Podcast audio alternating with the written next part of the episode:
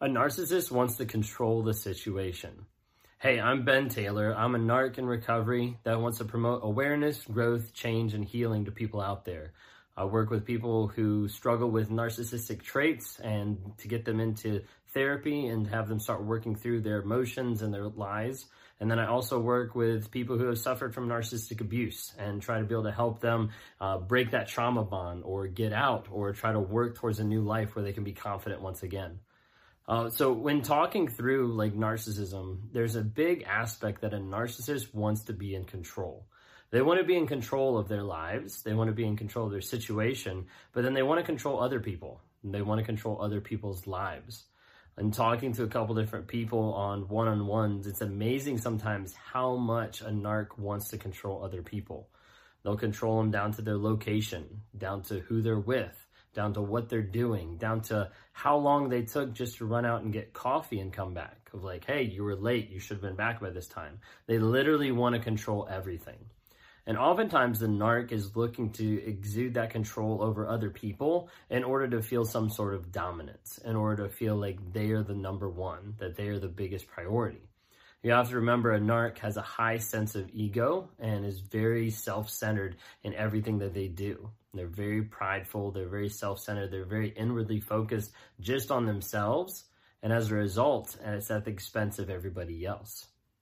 So a narc a lot of times will position themselves in people's lives to a place where they can actually position and use their area of position to control other people.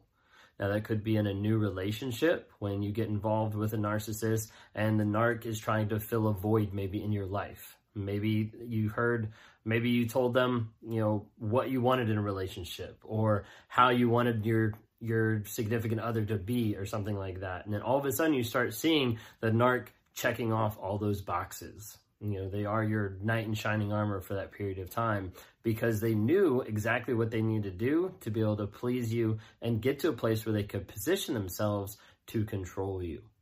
Remember, that is what a narc oftentimes is looking to do, to be able to control and manipulate others. So a narc, like I mentioned earlier, might be controlling your time, might be controlling your whereabouts and where you're at. Uh, a narc oftentimes is going to be controlling who you're around. They're going to put themselves in a position that's going to be like your advisor or your confidant at times to be able to slowly work on destroying any other relationships that you have.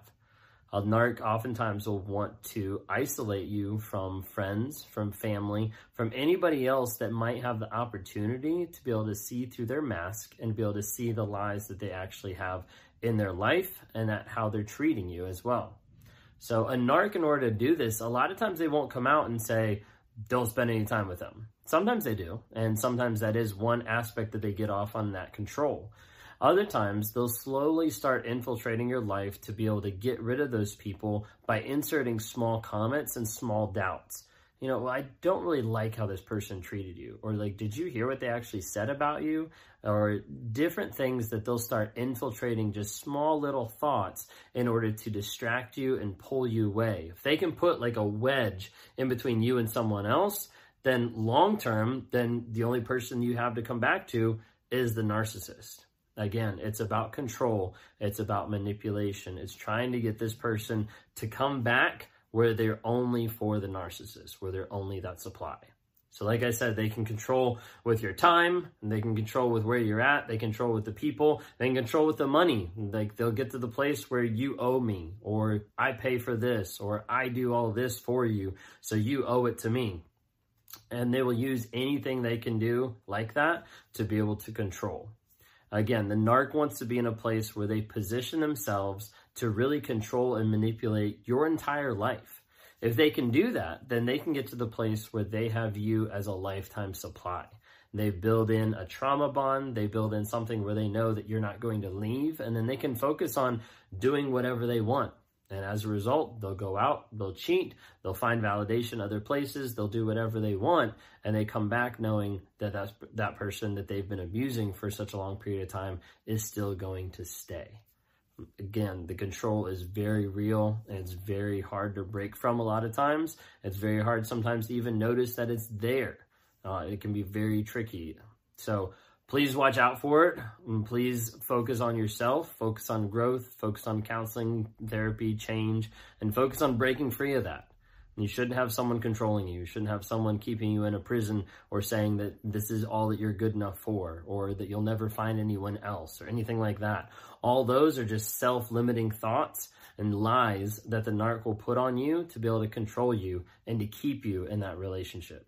So stay strong and seek help.